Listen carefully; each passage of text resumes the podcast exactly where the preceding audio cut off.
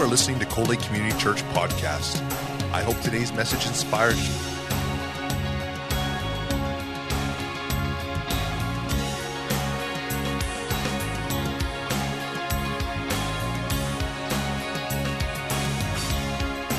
Cold Lake Community Church, a place where families come together. You know, I wonder. I wonder if how often we as adults struggle with identity issues. You know, I remember as as as a kid, you know, you're going through school and you're trying to figure out what you want to be what you, when you grow up, and you, you see the fire trucks go by, and you're like, you know what, I think I want to be a fireman, and and then the police trucks go, uh, uh, cars go by, and you're like, man, I, I think I want to be a police officer. And then I had my dad, and my dad was always pushing me to be a chiropractor. He's like, son, you want to be a chiropractor. That's what you want to do. Because then you can only work, you, you only work a few days a week, and then you get paid lots of money, and you don't have to work too hard. That's, that's what you want to do. I remember the year was 1978, and I was seven years old. Some of you are doing the math right now. Come on, it's not that far away. And mom and dad took me to the drive in movie theater. And at the drive in movie theater, the very first Superman was playing with Christopher Reeve. And I had, underneath my clothing, I had my Superman pajamas on. And I was so excited to be able to see my hero, the Man of Steel. And once the movie was over, it was just such a, an epic moment for me. I just, I just, oh man, it was just so exciting to be able to see Superman on the big screen. And then I remember when it was over, I don't know if you've ever been to a drive in movie theater, but usually you pay to see the one movie and then they give you a free movie afterwards and get to see a second movie.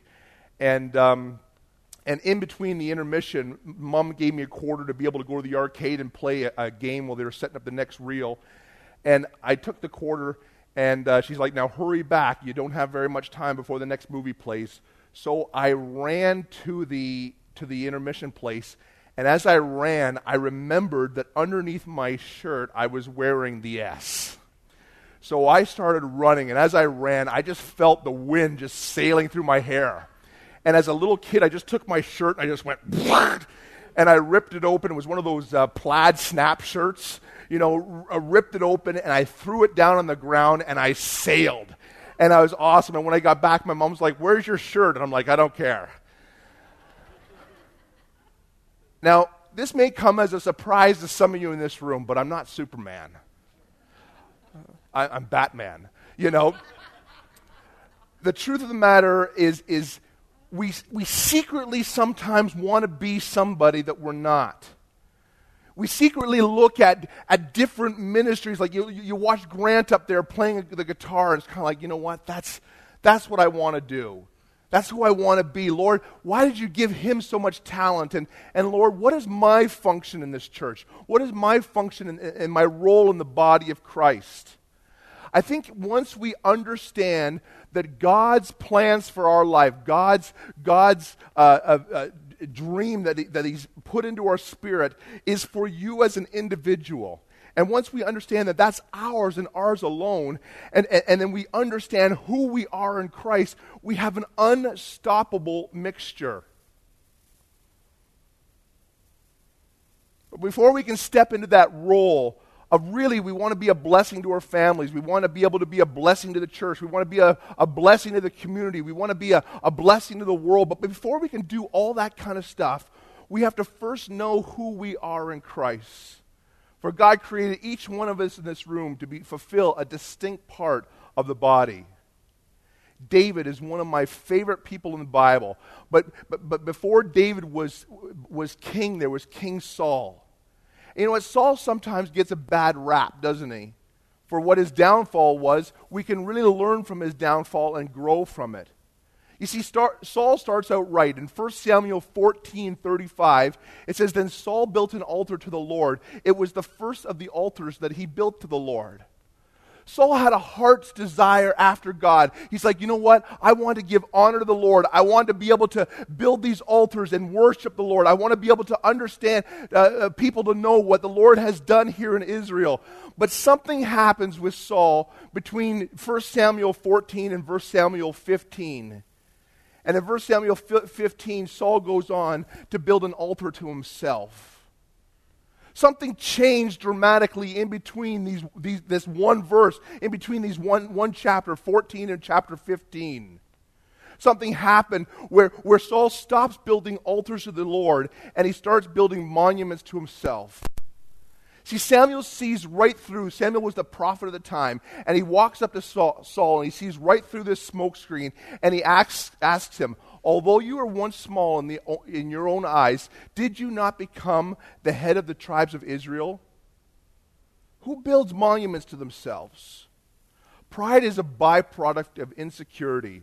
So, the more insecure you are, the more monuments you need to build around yourself to make you look good. Are you ready for a tough question this morning? Because you know what? Sometimes I hate these tough questions because it really take, t- takes us to that place where we have to really look at ourselves. But I wonder this morning is are you building altars to God or are you building monuments to yourself? Whose reputation are you more concerned about, yours or God's?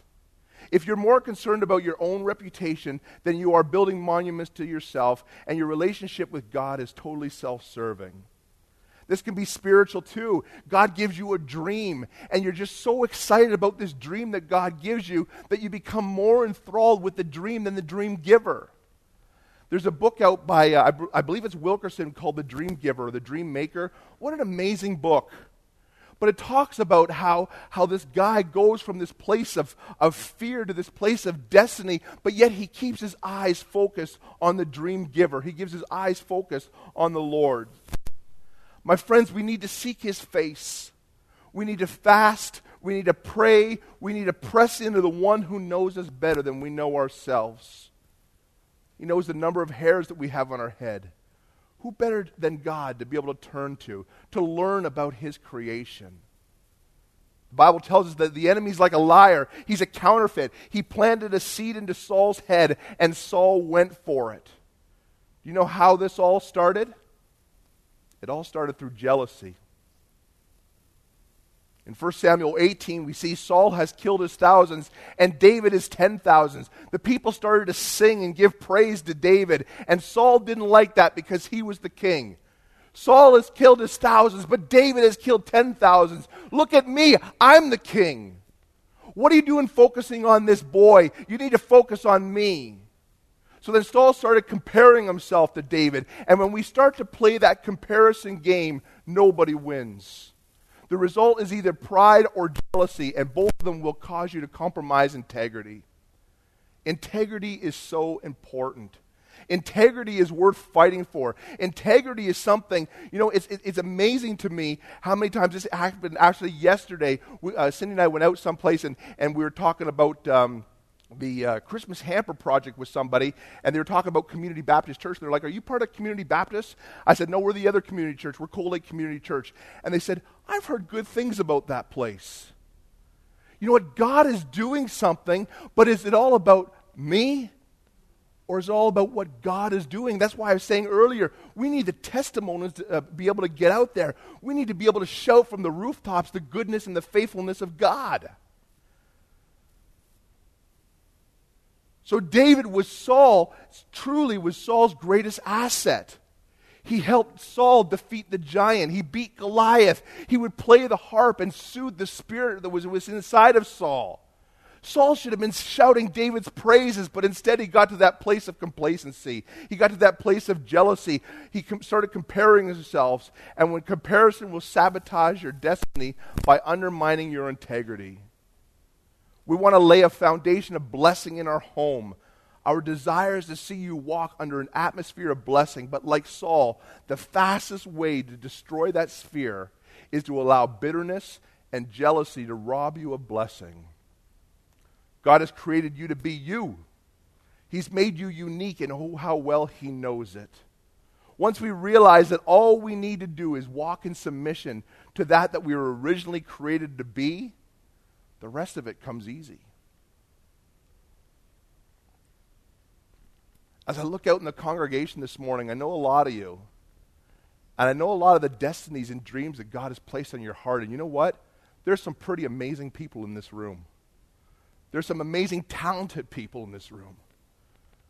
My friends, once we understand who we are, once we understand who we were created to be, it is so, there's so much freedom in that because we don't have to be somebody that we're not. See, when, when I became a youth pastor in Edmonton, I went through a very difficult season. I went through a pastoral leadership change, and the pastor that came in, the, the, the pastor that I had, his name was, uh, his name was David. And David was just the most loving guy ever. And he was so soft and he was so, like, he was just, he was, he was a cushion. And I remember the very, uh, the very first service I ever had in, in, in this church here. He calls me into his office to pray. I'm like, yeah, sure, I'll pray. And, and you're all, come here. You, so, so I'm David and, and you're, you're me. And he says, would you join me in my office for prayer? So I, so I come in there, and then he shuts the door. He says, You know what? Let's pray. And I'm like, Okay. So I'm just thinking that we'll just kind of like, you know, God, let's, let's just pray for this service. Lord, I just pray that you bless this service. So I, I walk into his office, first Sunday ever, and he goes, Brother, let's just pray. Lord, I just ask. And he just holds me like this, eh? And I'm like, oh my Lord, like, I am so uncomfortable right now. Like, if anybody walks in here, this is just weird. And, and I'm like, I'm going to lose my credentials for this, and I haven't even started. You know, that was David. And then when David resigned, a guy named Kenton came in, and Kenton was an ex uh, police officer. And he was very cut. He was very dry. He was very, this is the way that we're doing things. And it was really for the church, it was a whiplash because we were going in this direction. And then, boom, Kenton started leading us in this direction. And it seemed like every single Tuesday we had staff meetings, and Kenton would, would bring me in and rake me over the coals. And I'd be like, man, I can't do anything right. And, and I was just like, I was just getting it and getting it and getting it and getting it and getting it until finally I got to the place where I'm like, I ain't taking this anymore. So I remember our poor secretary, she's sitting outside, at, like his office is here, and right on the outside of his office is the secretary's office, and he calls me in for something and he starts bawling me out for something, and I said, Enough. So I said to him, I said, Look, that's enough with you giving me trouble for absolutely everything. I don't even want to talk to you anymore. I said, I think you just want to push me out. And I said, you know what? I, was going to quit. But now that I know that that's your plan, I'm going to stay in this church to make your life miserable. And I said, You are no longer, anytime you call me into your office, I'm not going to come. I never want to speak to you again. I said, if you want to communicate with me, you can communicate with me through email. And if I feel like responding to you, I will. And if I don't, I won't. I said, Jill, you have an option. A, you fire me, but I know you don't got the guts to fire me. Or B, you follow my terms, and this is the way that's going to be.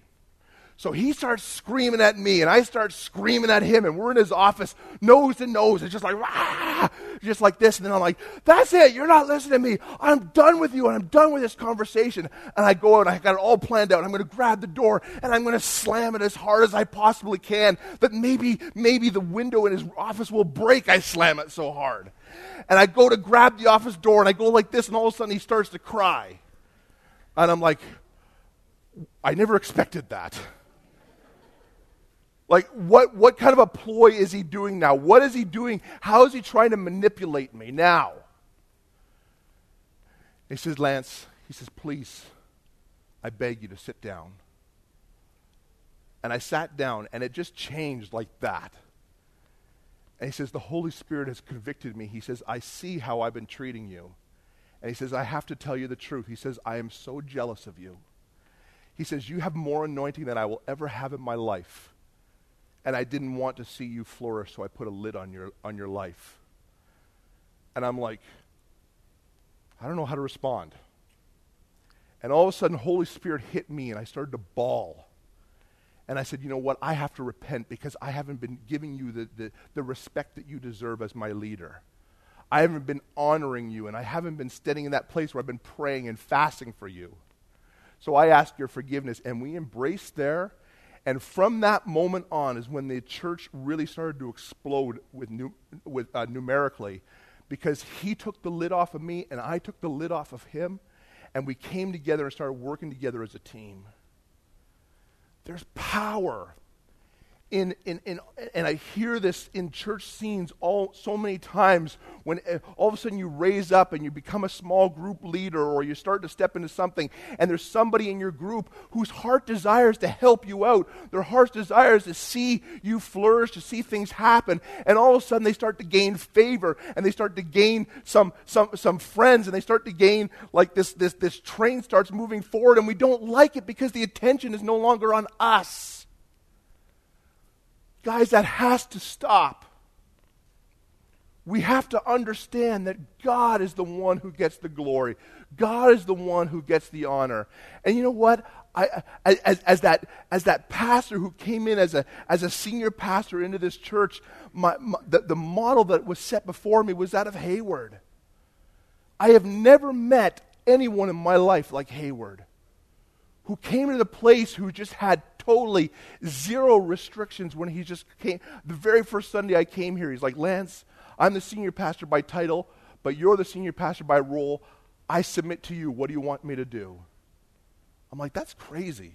I, I don't know how to handle that. I don't, I, I don't really know what to, se- what, what to tell you. But the foundation that he laid of this church was a foundation of God, I trust you. Lord, I put my hope in you.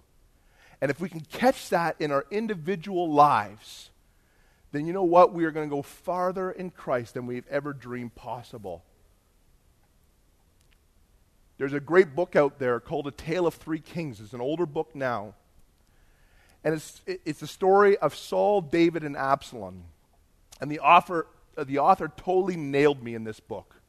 Because he states when people read this book, I was reading this during my Kenton time. And he says, when people read this book, quite often they look at themselves as David. You know, Saul's throwing spears at me, and Saul's doing this to me, and Saul's doing that to me. But then he puts it in there. He says, The truth of the matter is, there's a little bit of Saul, David, and Absalom in every single one of us. And I went, Oh, not me, Lord. But it's truth. Every single one of us has Saul attributes we have David attributes, we have Absalom attributes. And we need to get in that place where we say, God, remove from me, God, what is not from you, and allow me, God, to be that man or that woman after your own heart. Allow me, God, to be able to serve you humbly, God. Allow me, Lord Jesus, to be able to be me. Because, Lord, when I understand that I am the only me in this world, then I can step into the destiny that God has me freely. Once we not only know who we are, but we're excited about who we are in Christ, then we can step into the destiny that God has for us. And believe me, it is totally exciting. How do I know that? Because nothing about Jesus is boring. David was destined to be king. He was prophesied over as a little kid by Samuel, but he had a problem. Not just a little problem, a big problem, that is. Saul is now hunting him down and wanting to kill him. So we, find, we read that David finds himself hiding in the crags of the wild goats. Now, let's just stop right there for just a second. As a man, and we're doing a man of adventure right now in, in our men's study and this kind of stuff, wild at heart, if I was ever to flee from the law or ever to be in that place where I was going to go into hiding, I would hide out in the crags of the wild goats. Doesn't that just sound amazing? Where are you? I'm in the crags of the wild goats, and I'm hiding from the law. Like it's just it's just amazing. But that was just a, that's just for free. So so David finds himself a fugitive because his father-in-law Saul wants him dead. Picture that. The man who walked your bride down the aisle is now hunting you to kill you, and you think you have in law issues. 1 Samuel 24 says, At the place where the road passes some sheepfold, Saul went into a cave to relieve himself. But as it happened, David and his men were hiding farther back in that very cave. Now's your opportunity, David uh, David's men whispered to him, Today the Lord is telling you, I will certainly put your enemy into your power to do with as you wish. So David crept up forward and cut off a piece of the hem of Saul's robe.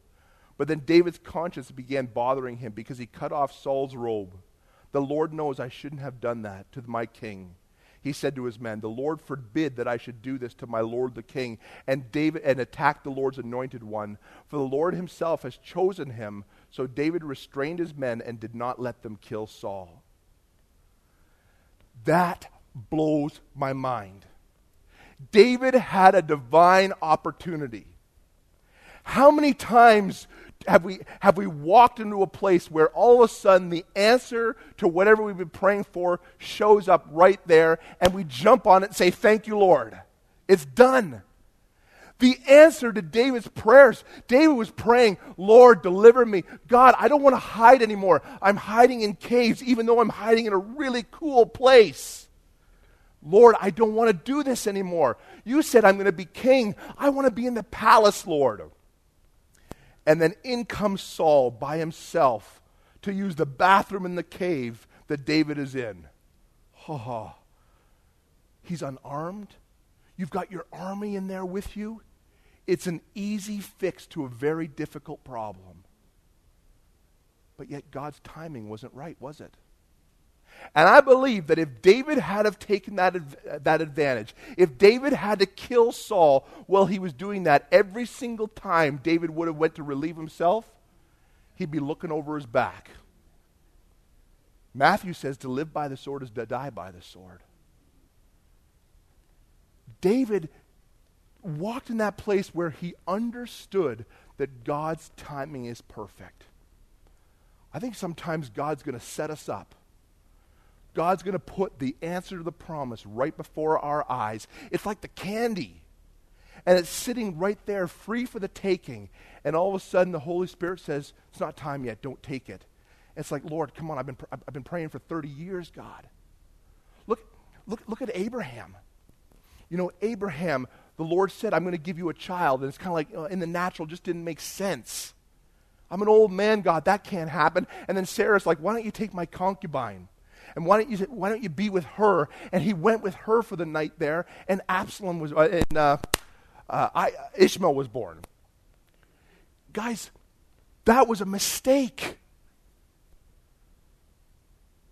And God is going to give us opportunities to be able to take these things but we have to say, Lord, even though this is what I've been praying for, is this what you have for me?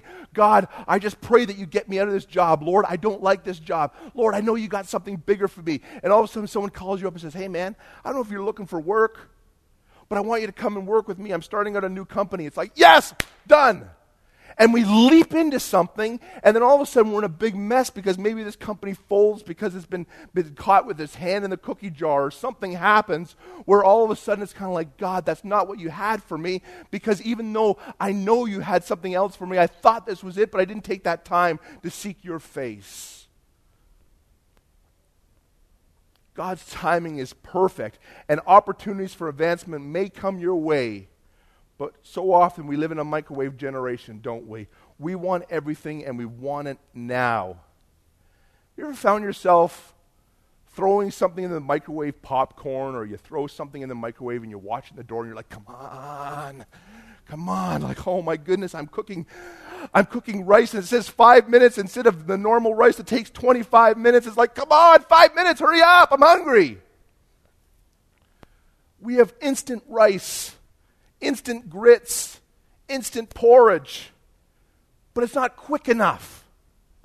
We want it and we want it now, but guys, that's going to rob us of our inheritance if we don't take the time and seek the Lord on this.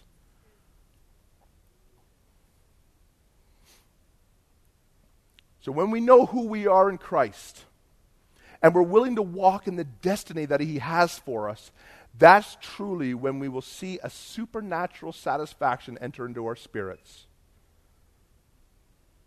Guys, I'm going to be talking about in, this in February in, in more detail. But the enemy has brought a lie over the body of Christ that we, that we put our mind on and we focus on, in on it. Do you know what that is? The lie is that we deserve to be happy. And we pursue happiness at whatever the cost. Nowhere in the Word of God does it say we're going to be happy. It says in Christ there is fullness of joy. And joy is completely different than happiness. See, I wonder if Job was happy when he lost his family.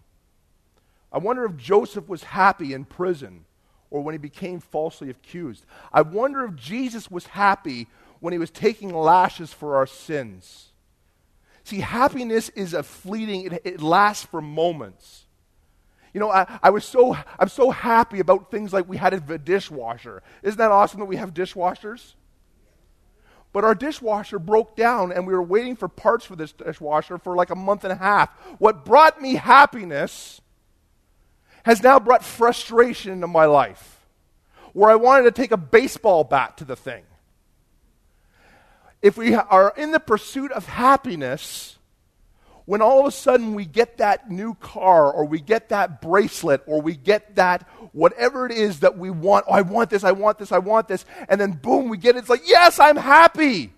But tomorrow you won't be happy about it anymore. There'll be something else there to take that spot. Something else is like, oh, well, okay, well, I thought this would make, make me happy. It made me happy for a period of time, but now it doesn't, make, it doesn't satisfy anymore. Because happiness isn't, doesn't bring satisfaction, joy does. Joy is everlasting. Joy is a hope in Christ, knowing the author of joy. The Bible says the word happy is listed with the NSAB translation 20 times, but joy is listed 200 times. And that doesn't include the times when joy is in rejoice. In nearly every circumstance, the word happiness is used to connect to circumstances, but when joy is used, it relates more strongly to an attitude of the heart. God seems far more concerned that you live in joy rather than basking in the glow of happiness, for it fades like the setting sun. Contrary to common belief, real joy in Christ and through Christ is not connected to circumstances or emotions.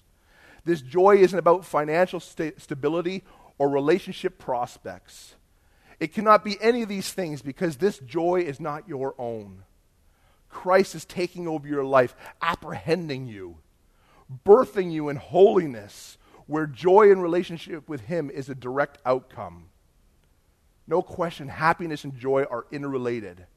But what must not be lost is that happiness is based on our current reality, while joy is based on eternal principles. Happiness is caught up in the moment, but joy sees the big picture.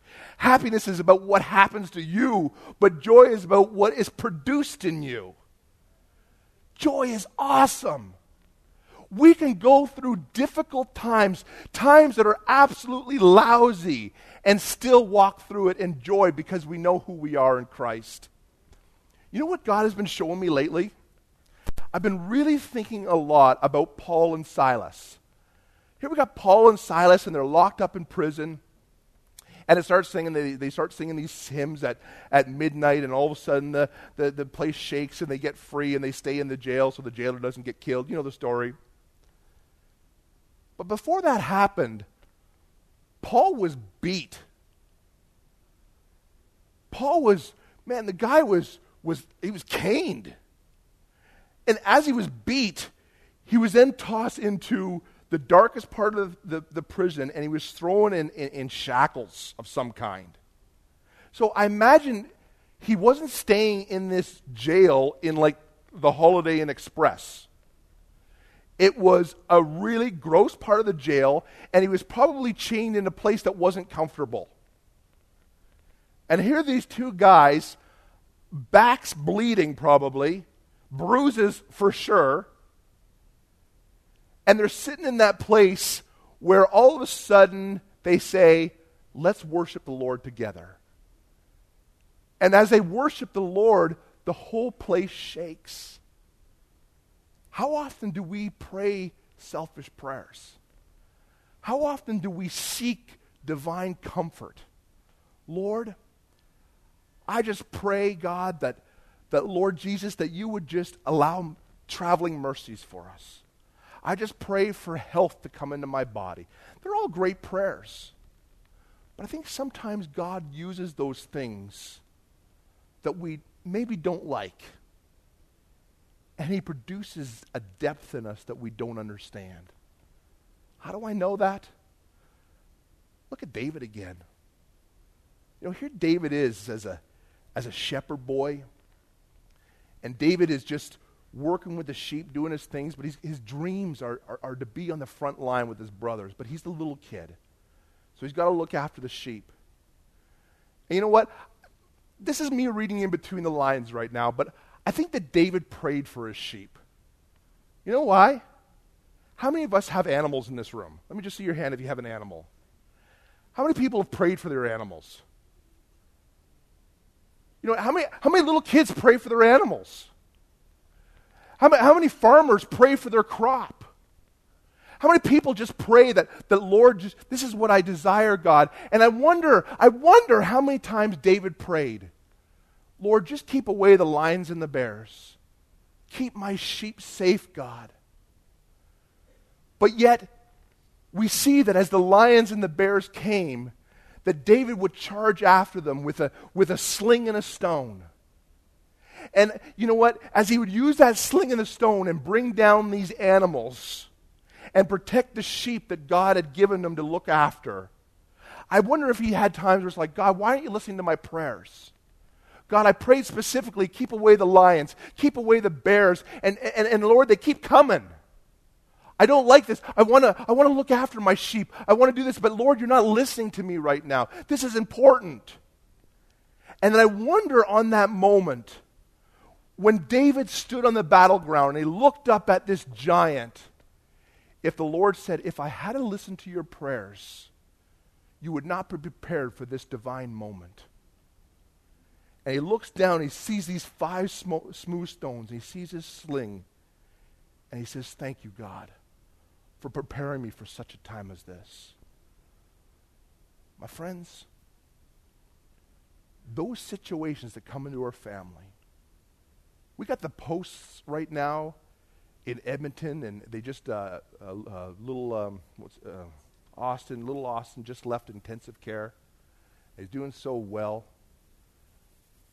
But you know what Ian asked me? He says, You know, Lance, he says, My son asked me, Why, why is God doing this to us? Why didn't he listen to our prayers and, and, and allow me to be healthy? How do I answer that, Pastor? I don't know. I don't know why these situations happen, but I do know that God loves Austin. And I do know that God's got a call in Austin's life. You know what? The darkest time for my life was the 10 years without having kids. Because every single year, as you get older and you get older and you get older, you get to the place where it's just kind of like, God, I'm going to be an old man with young kids. And I want to be able to keep up with my kids, Lord. I want to be able to play with them and not just say, go, go play, just go do your thing, because I can't. And I remember being angry with God, and I remember being upset with God. And I remember someone saying to me one time, I don't remember who it was, but they said, You know what, Lance, God is preparing you for your future. And I said to them, I don't care what God is doing in my life right now. I don't care. Lord, if that's what you're doing right now, you're preparing me for other people who can't have kids, that I can be a blessing to them, then choose somebody else. Because, God, I just want the answer to the promise. But the truth of the matter is, is I would never change those 10 years for anything because Cindy and I have had a faith to be able to pray with people and see babies come. Cindy and I have been able to minister to people and say, I know what you're going through. Cindy and I have been able to love on people and, and, and minister to people and see God move in people's lives. And even though I didn't want it, I said with the Lord with my own my own words, God, I don't want this. I thank the Lord that He didn't listen to my prayer. And He said, Son, I'm preparing you for something. You need to trust me.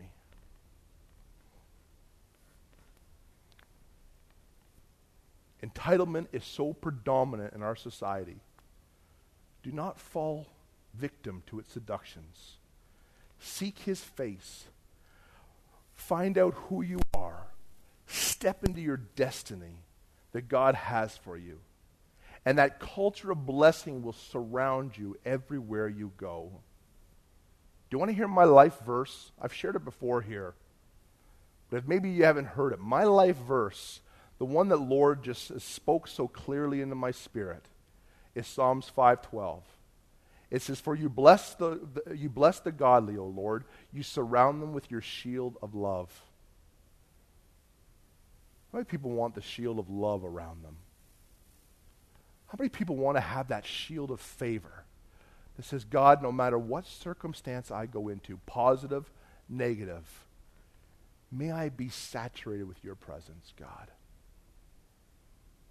God,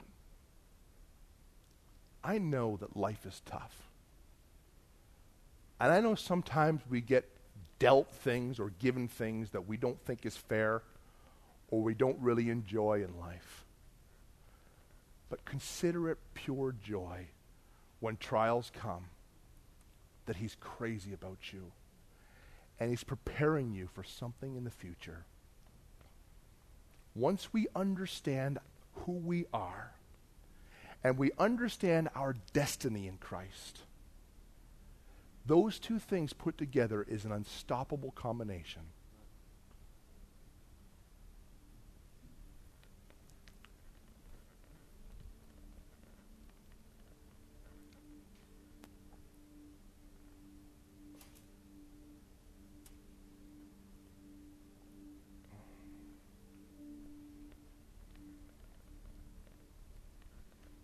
My friends,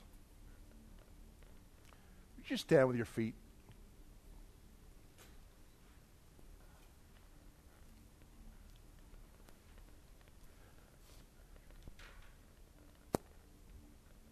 Praise you, God.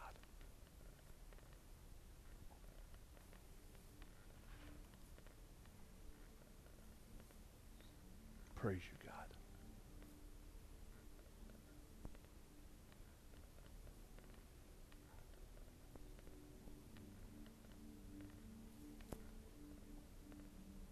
God, your church is not a schizophrenic bride. But yet, Lord, in this right now, we have people who are just running around with all kinds of identity issues.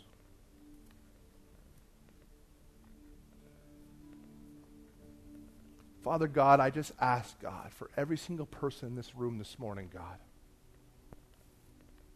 that, Lord, right now, at this very moment, you would show them how much you love them. God, that right now, at this very moment, they would embrace the destiny that you have over individuals in this room. God, we don't have to pretend to be somebody that we're not. God, we don't have to try to be good and try to be this person, Lord Jesus. But we can step in and say, God, you created me as me. And as we learn, Lord, who we are, and we start to walk as sons and daughters of you, Father God, something just clicks. Where all of a sudden we understand that if God is for us, who can be against us? And Lord, when those trials come, God, hard things are coming to every single person in here. And Lord, I'm not speaking death over anybody, but Lord, the truth of the matter is, is every single one of us is going to walk in crisis. Our moms, our dads, our brothers and sisters are going to pass. Things are going to happen that, Lord, are very difficult to be able to walk through. And God, at those times, the enemy loves to, to whisper in our ear and say, Where's your God? If he was alive, if he was really who he said he was, then why is this happening right now? And Lord, and when that lie gets placed upon our ears, that is the opportunity to say, I don't know why this is happening, but I trust God that He has got my hands, He's got my life in the palm of His hand. So, Lord, I just pray, God, that you would launch us into what you have for us. That, God, we can step into that role because, God, if one of us in this room is not fulfilling our mandate, then, God, we are an incomplete church. Lord, we need every single person, for we are the body of Christ. And no matter what role or what function, Father God, is not happening, Lord Jesus, we are incomplete without them. Strengthen them, Lord. Strengthen my friends. Bring forth a resolve through their spirit.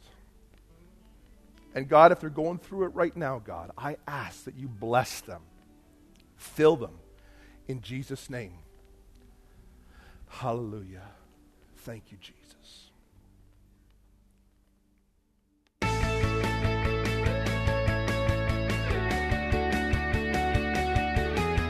We hope you've been blessed by this teaching from Coley Community Church. Thank you for your continued support of this ministry.